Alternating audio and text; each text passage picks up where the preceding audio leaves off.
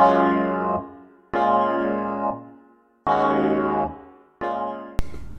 んにちは、アーユルナースのリーです。スージングラジオ第116回始まりました。このラジオではアーユルベーダの知恵から癒しを配信していきます。この配信は、ポッドキャスト、スタンド FM でお聞きいただけます。質問やメッセージ等は、インスタグラムのダイレクトメールか、スタンド FM のレター機能で募集していますので、送っていただけると嬉しいです。皆さん、いかがお過ごしですか？今日は2月19日日曜日インド時間は午前11時です。はい日曜日ですね。え、っと私はまだフォートコチに滞在しています。えっと昨日はマハシバラトリーというインド全域の、えっと、シバ神の、えっと、祝日っていうのですかね。あんまり詳しくは知らないんですけどこの夜通しシバを祈って、えっと、プージャをするという日になってます。で最初に滞在してたアシュラムのお友達になった女の子がアシュラムでも今晩一晩プージャをするよって言って写真を送ってくれたんですけどあのすごく綺麗でした。あのガネーシャのプージャはアシュラムに滞在してた時に受けたんですけどシバのプージャは飾り方がまた違うんですよね。なんかすごく綺麗でした。インドのプージャってこのカラフルだしお花がすごく綺麗なんですよね。でキャンドルをたくさん焚いてるのでなんかすごく神聖だし美しいしなんかいいなと思いながら写真を見てました。はい、で本当は芝テンプルに行ってみたかったんですけどちょっと夜夜一人っていうのも結構不安じゃないですか。だから芝テンプルに行くの私は諦めてであのカタカリというケララ伝統の武道武道っていうか踊りがあるんですけどそちらでシバラトリースペシャルがあるよって聞いたので昨日はそれを見に行ってましたね。はい。あの素敵でした。なんかその女の子とか、まあ、男性の方踊ったりするんですけどこの顔の表情で場面場面をすごい変わっていくんですよね。だから一人何役かやってるんですけど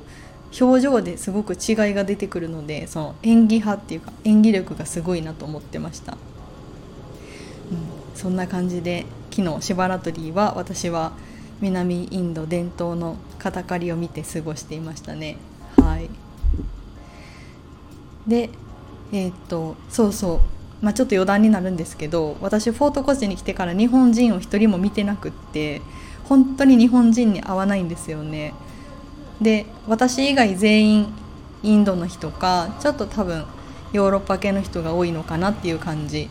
だから本当に私だけが外国人っていう感じの中で1週間過ごしてるので結構それも居心地がよくてですね。はい。でまあそんな感じでずっと一人で歩いたりとかいろんなところ回ってるんですけどいつだったっけ2日前ぐらいにエルナクレムに行ってみようと思って船に乗ったんですよね。そしたら横に座った子が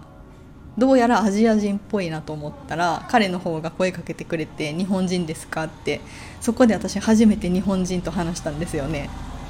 そう。で大学生の男の子だったんですけど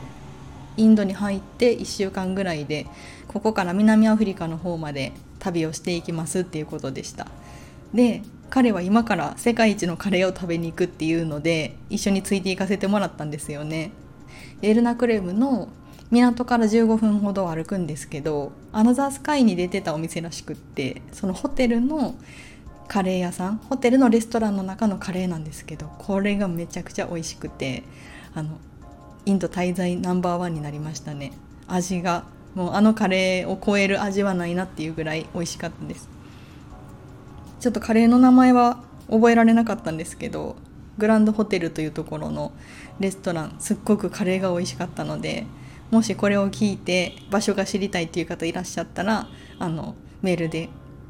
送ってください。場所をまた Google マップで送ります。これはねだから私今日インド最後の日なんですけどあのもう一回食べに行くかちょっと悩んでるぐらいです。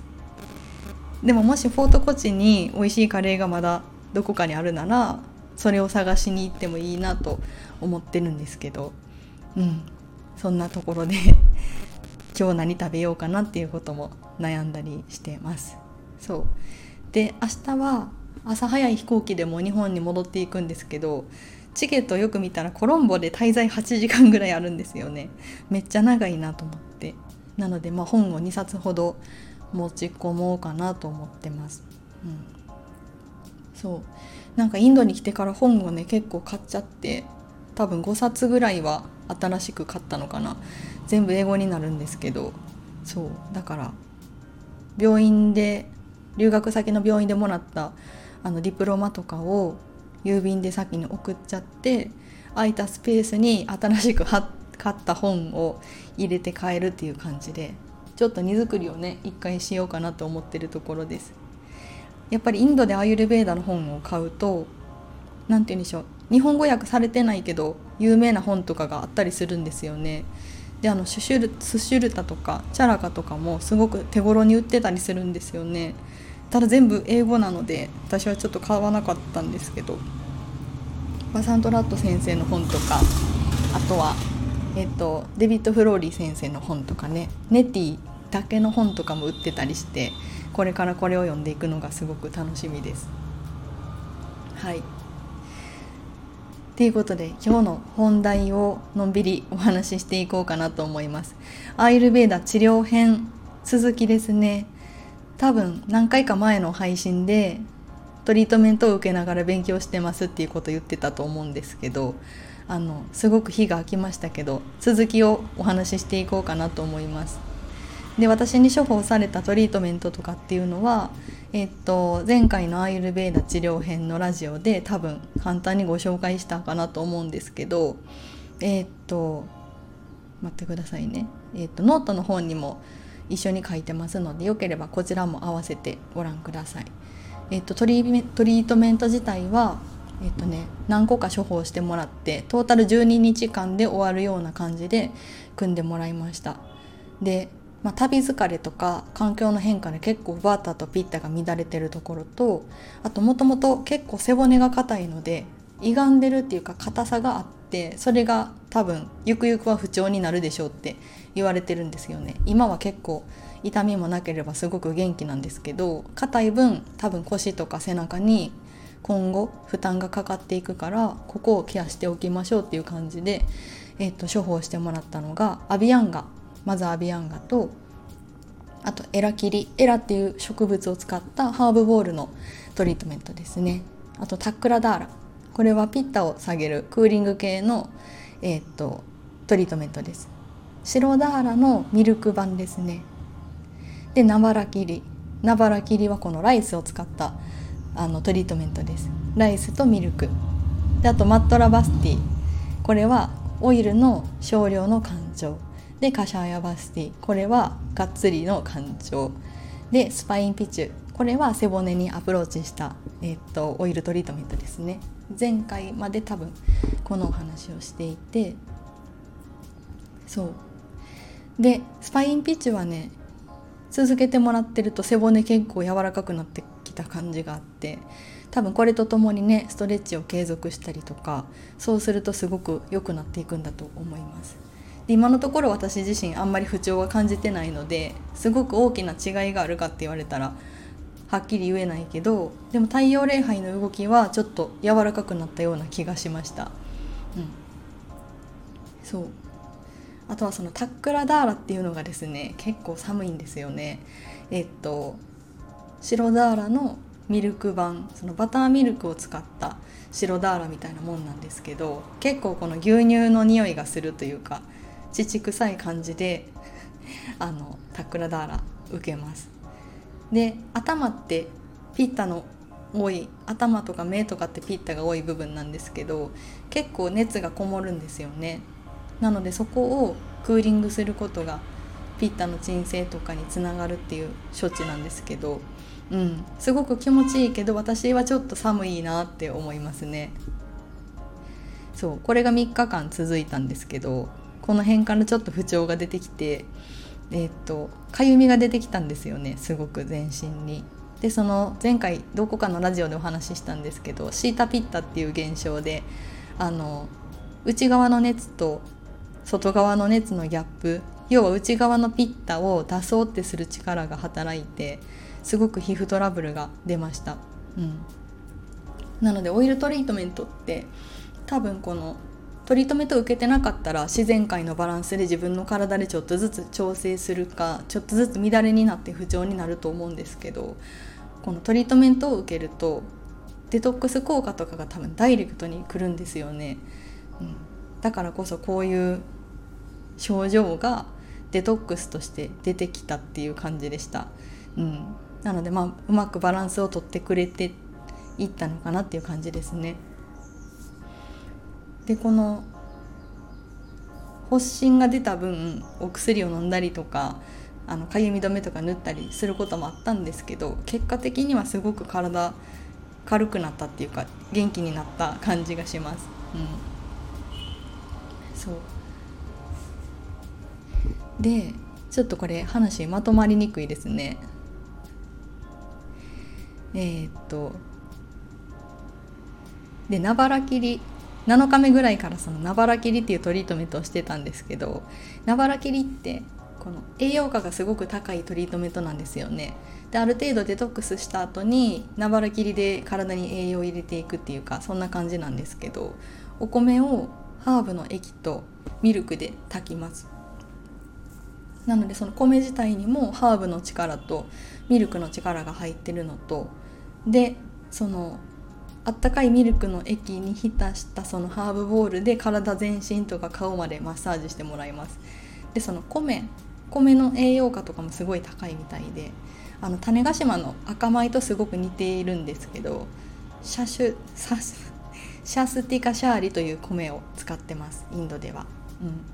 なので赤米とすごく似てる。日本の赤米とも似てるんですけどちょっと違うかなっていう感じです。でも似てるから多分効果も似てるんじゃないのって先生は言ってましたね。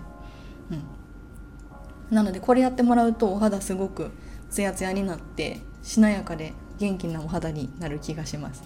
ただどっちにしろミルク系なんでちょっと寒い、うん、なので私多分バータ乱れやすいのでインドは暑いけどでもあんまりクーリング系のトリートメントは多分向いてないんじゃないかなって体感では思ってました。はい。でその栄養を入れるトリートメントしつつ次デトックスしていく感じでその干潮ですね。この干潮の話はすごくしたいんですけどあのカシャーヤバスティっていうのがメインの干潮になってきます。で私前回この生理があったのでその干潮の途中の処置で1回止まってたんですよねで生理後に再開したのがまたマットラバスティからちっちゃいオイル干潮からしていくんですけど2回オイル干潮してその後に本番のがっつりした干潮をやっていきます。でマットラバスティ自体は入れるの多分 60ml ぐらいなんで知れてるんですよね。少ない量でやってる感じ。なのでその干潮されても耐えれるっていうかナチュラルに排便があるっていう感じなんですけど結局このトリートメントの最終の方にカシャヤバスティがやってきました。これが2月8日なんですけどえっとカシャヤバスティっていうのはパンチャカルマ5つの施術の中のバータへのメイン処置になってきます。バータのケアっていうのはやっぱり排出の動きになってくるので干潮ですね。そう。で、まあ、本来なら500から 900ml の薬草の干潮液を使うんですけど多分私は600ぐらいにしてもらってたと思います。ちょっと少なめにするって言ってくれてたんで。そう。でこれはねなんかバータのケアって体の中ですごく大きいのでパンチャカルマをする人もこのカシャヤバスティの効果っていうのはそのパンチャカルマ全体の半分を占めるぐらいの効果があるって言われてます。なのでやっぱりやるとすごく体の機能を回復する、うん、でバータっていうのはあの動かすエネルギーなので他のエネルギーピッタもカパもバータありきで動いてるところがあります。なのでバータを整えるっていうのはいろんな体のバランスを取りやすくなるのとあとバータ自体は軽いから影響されやすい変動しやすい乱れやすいのでやっぱりバータをケアするのってすごく大事になってくるんですよね。でも正直やりたくなかったんですよこの干潮 いつも患者さんにやってるから干潮されるとどうなるかってリスク含めてすごくうわって出てくるわけですよね。でしかもこんなに大量の干潮液は入れたことないし、まあ、超洗浄みたいなもんですよね。そうなんかこの 消化器外科で働いてた経験があるからこそ自分が入れられる側に立場になった時にこうどういうリスクがあるのかとかすごい不安要素が多かったですね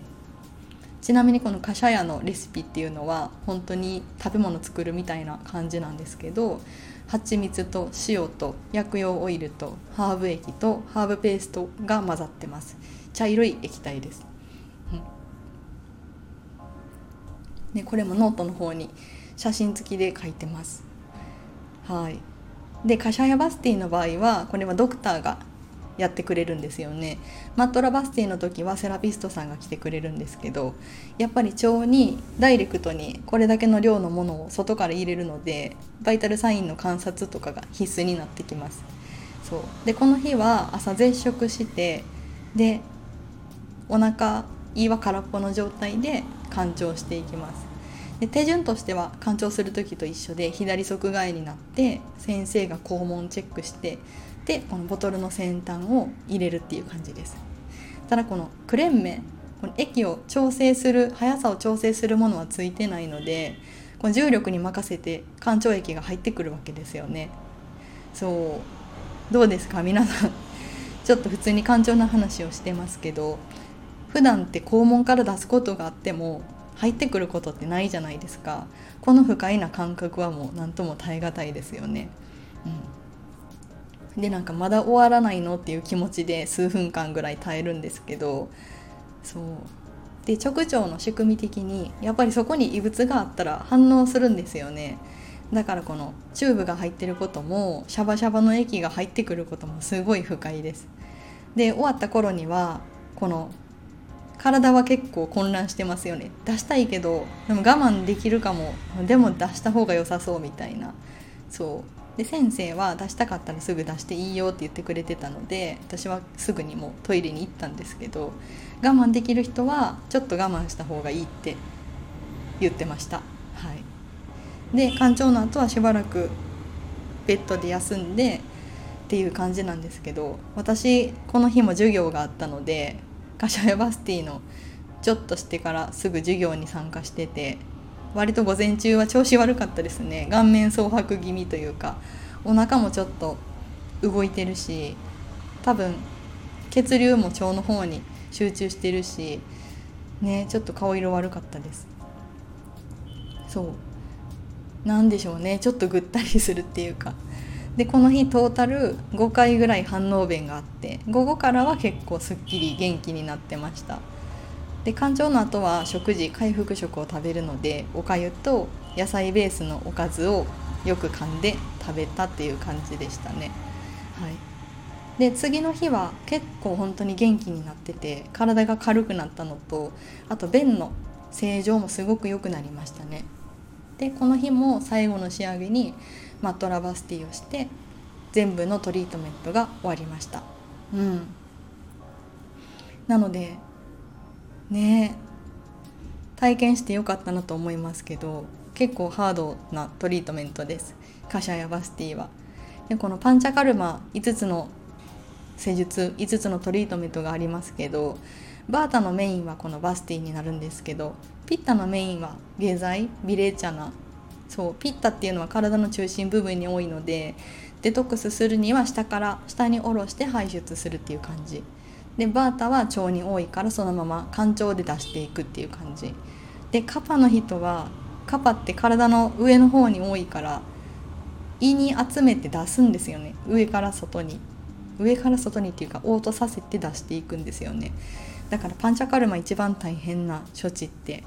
どれも大変だけどやっぱりカパの人が大変だなと思いました。うん。ね私の肝腸の話だけで多分10分ぐらい喋ってるんですけどなかなかインドにアイルベーダー受けに来てバスティしてる人いないんじゃないかなと思うので是非シェアしようと思って今回はお話ししてます。はい、でも植物由来の肝腸液なので、まあ、体に優しいですよね、うん、そう思います。はい、じゃあこの治療のまとめっていうところに入っていくんですけどあのもともと割と元気な体だけどその疲れとか、まあ、バータの乱れは出やすい。そういうところで、えっと、軽めのトリートメントを今回受けたんですけどこのアイルベーダってとにかくオイルを使いますよね。なのでオイルってすごいなって改めて思いました。この肌から浸透して毛細血管に乗って全身に行き渡るんだなっていうのを改めて感じてなんでかっていうとこの毎日オイルの処置していると肌もツヤツヤやしなんかね何て言うんでしょう。この体の中の不要なものをデトックスしていってる感じもなんとなく感じるんですよね。これはやったからこそやっぱりそうなんだなって思うんですけどやっぱりオイルはすごいなと思ってます。なんかこっちにいたらそれぞれの薬草オイルって手に入ると思うんですけど日本ではなかなか手に入らないですよね。なのでだからこそ、まあ、太白ごま油とかココナッツオイルとかシンプルなオイルでも毎日ケアしてると多分市内よりは絶対いいだろうなと思ってます。うん、なのでこの古典にもオイルは体をしなやかにして何だったっけあの木の棒もオイルを塗ってると折れにくくしなやかになるっていうあの表現が本当にそうだなと思うんですけどやっぱり毎日オイルでケアしてるとしなやかに強くこの壊れにくくなるそんなそんな感じです。はい、でそのトリートメントっていうのは思った以上に体に影響がダイレクトに出るなっていうのを改めて思いましたね。この全身に発疹が出た時も私今まで皮膚トラブルってほとんど経験したことないんですけどこんな風にこのピッタが外に出たい時ってこんな風に出てくるんだって思いました。だからブツブツとかゆみあと発石本当に全身の皮膚トラブルっていう感じだったんですけどうん。はい、ピッタを排出したい時。なので逆に考えると普段皮膚トラブルが出てる方あとはちょっと疲れたりとか乱れたりした時に皮膚トラブルで出る方っていうのはピッタが乱れやすい内側にこもりやすいのかもしれないですね。なので食べ物でちょっと熱を取ってくれるような食べ物を取ったりとかココナッツオイルでケアをしたりとかそういう工夫でそういうトラブルの回数がもしかしたら減るかもしれません。はい、で、えーと、あとはですね自分がどこが乱れやすいのか分かるようになってきました。そうで毎日アユルベーダの話をしているっていうのとトリートメントを受けたっていうのとこのやっぱり自分はバータが乱れやすいんだなって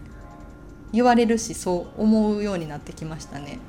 なのでビクルティはバータピッタって言われてます。忙しい移動とかバータ。でピッタこの暑い環境に来てピッタが乱れてる、うん、ちなみにこのプラクリティに関してはドクターも何回か診察しないとわからないって言ってました。一目見てわかる人とか脈診のプロとかだったらこのプラクリティをスッと判断できる人もいることはいるらしいんですけどやっぱりいろんな情報を取りながらその人を知っていくことでプラクリティに近いものがわかるんじゃないかなって言ってましたねだから、まあ、プラクリティを知ることよりもピクルティ今どこが乱れてるのかとか今のトピックスをちゃんと感じて処置していくのが大事なんだなって思いますね。うん、なのでもう私はバータ乱れやすいっていうのすごく分かったので日頃からバータのケアをしていくっていうのはすごく大事だ大事だなと思いました。うん、なので最近はオイルのケアとあと呼吸法ですね簡単な呼吸法を毎日継続してます。はい、なので日本に帰ってからあっちが冬になるので体調崩さないようにセルフケアしっかりしたいなって思ってますはい。そんな感じでえっと治療編なんか結構ざっくりとお話ししていったんですけど、えっと、ノートの方には日記形式で簡単に処置のこととか写真付きで載せてますのでご興味があればこちらもご覧ください。うん、ですね。はい。じゃあ今日の配信はこれで終わろうかなと思います。最後まで聞いていただいてありがとうございました。リーでした。